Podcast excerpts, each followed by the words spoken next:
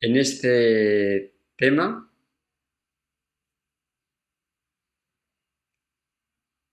tema 11.2, herpes zoster, dentro eh, de la asignatura Urgencias Médicas en Urgencias Hospitalarias 2. Está dentro del módulo de valoración y pauta de actuación en urgencias médicas dermatológicas, en los servicios de urgencias hospitalarias. El herpes zoster está causado por el virus varicela zoster, es un virus, un herpes virus de doble cadena, parecido al virus, forma parte del herpes virus, como el citomegalovirus, como el herpes simple 1, 2, el, virus herpes humano 8, etc. Es un virus de doble cadena que tras pasar una infección se queda el DNA en, en incluido el DNA del virus incluido en el DNA de nuestras células con la posibilidad de reactivarse pasado un tiempo ante diferentes circunstancias en las cuales eh, mm, puede suceder esta eh, situación eh, como inmunosupresión, traumatismos, estrés y otros factores. El virus varicela zoster es responsable de la varicela en la fase de primera infección y en la fase de reactivación a lo que llamamos el herpes zoster o zoster. La varicela.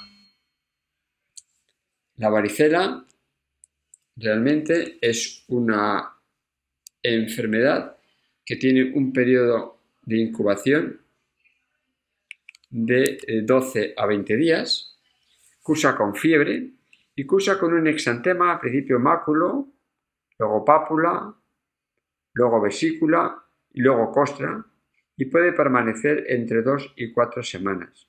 Ahora cada vez es menos frecuente la varicela debido a que hay niños que ya están vacunados, pero también tenemos varicela en edad adolescente y en edad mm, eh, adulto joven eh, que no han estado en contacto con la varicela y que se ponen en contacto especialmente en época de invierno con personas que han estado en contacto con la varicela. Es un cuadro grave, es un cuadro que cursa también con fiebre, con afectación del estado general, con manifestaciones eh, cutáneas, como hemos dicho antes. Esta es una imagen, ¿ves? Eh, una imagen de varicela en la cual tenemos una costra y tenemos eh, esa imagen en cielo estrellado, imágenes en diferentes estadios, en, eritema, en vesícula, en regiones costrosas que aparecen en la cara, aparecen en el tronco, o como aquí, lesiones eritematosas, lesiones pustulosas, luego lesiones costrosas, que aparecen en diferentes partes del nuestro eh, eh, generalizado. Es un cuadro que puede cursar también eh, con tos y puede cursar con afectación pulmonar en forma de neumonitis. Por tanto, todos nuestros pacientes que vengan con varicela al servicio de urgencia con lesión en cielo estrellado, deberíamos pedirle una radiografía de toras para ver si en esa radiografía de toras aparece algún tipo de infiltrado intersticial o que aparezca disnea y que nos vemos obligados a ingresar a estos pacientes. En el caso que vayamos a ingresar a estos pacientes con varicela en adultos jóvenes eh, o en adolescentes ya mayores, eh, pues debemos ingresar en una habitación aislada por la alta transmisibilidad que tiene este virus. Luego tenemos a continuación es el zoster, que es una reactivación de la varicela. Es una reactivación del virus varicela zoster que está en nuestras células en forma de DNA y que se reactiva ante circunstancias, especialmente en ancianos, en gente mayores cuando se reactiva o en pacientes inmunodeprimidos, especialmente pacientes con infección por VIH, pacientes que están tomando corticoides, pacientes que están con infliximab o otras condiciones que favorecen la reactivación, los neutropénicos, la quimioterapia, inclusive también en situaciones de estrés también se reactiva el herpes zóster. El herpes zóster se caracteriza en lesiones vesículo-costrosas, como hemos dicho antes, también, ya, también puede aparecer en diferentes fases, pero que realmente no eh, invaden la línea media. Este es un caso de herpes zóster en el cual pues, está limitado a la línea media y no sobrepasa la línea media. En este caso tampoco sobrepasa la línea media, en este caso del virus herpes zóster. Aquí veis es una paciente ingresada en la cual aparecen lesiones eritematosas, lesiones mm, eh, eh, eritematosas, inclusive un poquito eh, vesiculosas, costrosas, unas pequeñas molestias, eritematosas o, en forma aquí de, de, sangre en una paciente que estaba ingresada y que afecta solamente a un determinado dermatoma, en este caso el dermatoma de la mama, y que no sobrepasa en ningún momento la línea media como veis aquí. Eh, algunas veces tenemos lo que llamamos la neuralgia posherpética. Tras haber presentado un herpes eh, aparece un dolor, un dolor que persiste de 9 a 120 días mm, más tiempo de haber desaparecido la lesión del dermatoma. Suele ser un dolor muy marcado eh, en el sitio del exantema, un dolor que realmente fuera afectar al estado general del paciente y le limita en sus actividades de la vida diaria, más frecuente en gente mayor y que nos vemos obligados a utilizar analgésicos de diferentes envergaduras y características. Hay una forma, una forma más grave que es el zóster oftálmico, que es la afectación como este paciente, su paciente que tenía un linfoma no Hodgkin, en el cual em, acudió es decir, por la presencia de eritema en, la, mi cara y la lesión la tenía en el cuero cabelludo. Es una afectación del nervio oftálmico y que puede tener complicaciones eh, oculares y que estos pacientes muchas veces debemos ingresarlos para mantenerlos en observación y evitar el daño que puede ocasionar este herpes este a nivel del nervio oftálmico que algunas veces puede ser irreversible.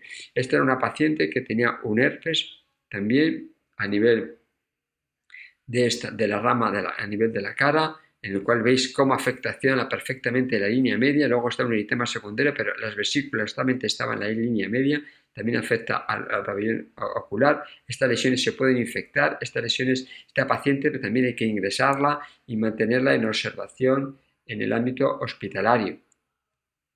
O esta otra paciente que también tenía un herpes zoster que afectaba solamente la media cara con inyección conjuntival que también estuvo ingresada en nuestra unidad para eh, eh seguimiento, control y tratamiento por vía parenteral. Esto es cuando ingresó, que podía, ser perfecto, podía haber sido una endoftalmitis, pero realmente lo que tenía aparecieron lesiones que no sobrepasaron la línea media. Otra paciente también que tenía un eritema y tenía pequeñas lesiones vesiculosas que tenían también en el cuero cabelludo. Este es otro caso de herpes zóster. Hay que tener en cuenta todas estas circunstancias que algunas veces aparece el eritema y las lesiones vesículo-costrosas, las lesiones vesiculosas aparecen después o aparecen un tiempo después. Primero aparece el dolor, luego aparece el eritema y después las vesículas en herpes zóster. Es una paciente que tiene una inmunosupresión de base en el cual se había reactivado con inyección conjuntival y con afectación del nervio oftálmico. Luego hay una forma que es el síndrome del Ramsay-Hunt, es, un, es una infección que afecta al ganglio geniculado, que luego también aparecen lesiones en el pabellón auricular, en el pabellón auricular y afectan al séptimo y al octavo par. Al séptimo par como parálisis facial eh, y también con pérdida del sentido del gusto en dos tercios anteriores de la lengua y luego afectación del octavo par con acóferos y con vértigo. El síndrome de Rasen-Hood causada por el virus varicela zoster es eh, esta forma de presentación. Algunas veces se ha barajado sin que aparezcan todos los datos del síndrome de Rasen-Hood con lesiones vesiculares eh, visibles, la afectación del séptimo y la afectación del octavo, puede haber solamente la afectación con hemiparesia facial, parálisis facial, sin demás síntomas que están en relación con una afectación debido al virus varicela zoster. ¿Cómo se diagnostica? Se diagnostica fundamentalmente por la clínica. La clínica lo que hace el diagnóstico en el servicio de urgencias. Paciente con lesiones tensiones y con fiebre diseminadas, varicela, lesiones que aparecen vesículo costrosas o dolor y luego aparecen lesiones vesículo costrosas que afectan solamente mi cuerpo, un dermatoma, varicela zoster. Podemos hacer serología, podemos hacer serología IgG o IgM, podemos hacer PCR en las lesiones vesiculares, podemos hacer la técnica de ZAN u otras técnicas, pero lo más característico es la clínica. La clínica. Y el dolor un dolor que la mayoría de veces un dolor disestésico es muy molesto. Evolución. Generalmente el inmunocompetente se resuelve, evoluciona satisfactoriamente bien. En varicela, en pacientes eh, eh, adultos jóvenes, es incómodo, es molesto y hay que ver si tiene o no afectación pulmonar con disnea y afectación de, de distrés o de intersticio afectado. En pacientes inmunodeprimidos la evolución puede ser un poquito más tórpida, puede aparecer neuralgia, puede aparecer eh, evolución, puede aparecer un herpes diseminado, puede aparecer un herpes con situaciones mucho más graves y más agravadas. Eh, que muchas veces en estos pacientes lo tenemos que enviar a la consulta de enfermedades infecciosas para seguimiento cuando llega a la puerta de urgencias o en algunas ocasiones pues ingresarlos en observación. El tratamiento. El tratamiento. En el caso de, de la varicela vamos a tratar a todos los adolescentes y adultos jóvenes, tratamos la varicela con balaciclovir, 1000 miligramos, dos comprimidos de 500 miligramos cada 8 horas 7 días. Ese es el tratamiento. En el caso del herpes zóster, en toda persona mayor, también, tratamiento exactamente igual. Balaciclovir cada 8 horas durante 7 días. Si eh, la lesión es un gente joven, no inmunodeprimidas y lesiones pequeñas, pues podemos tratarle pues sintomáticamente, eh, también todos con analgésicos y con apósitos tópicos húmedos de permanganato potásico o de sulfato de zinc.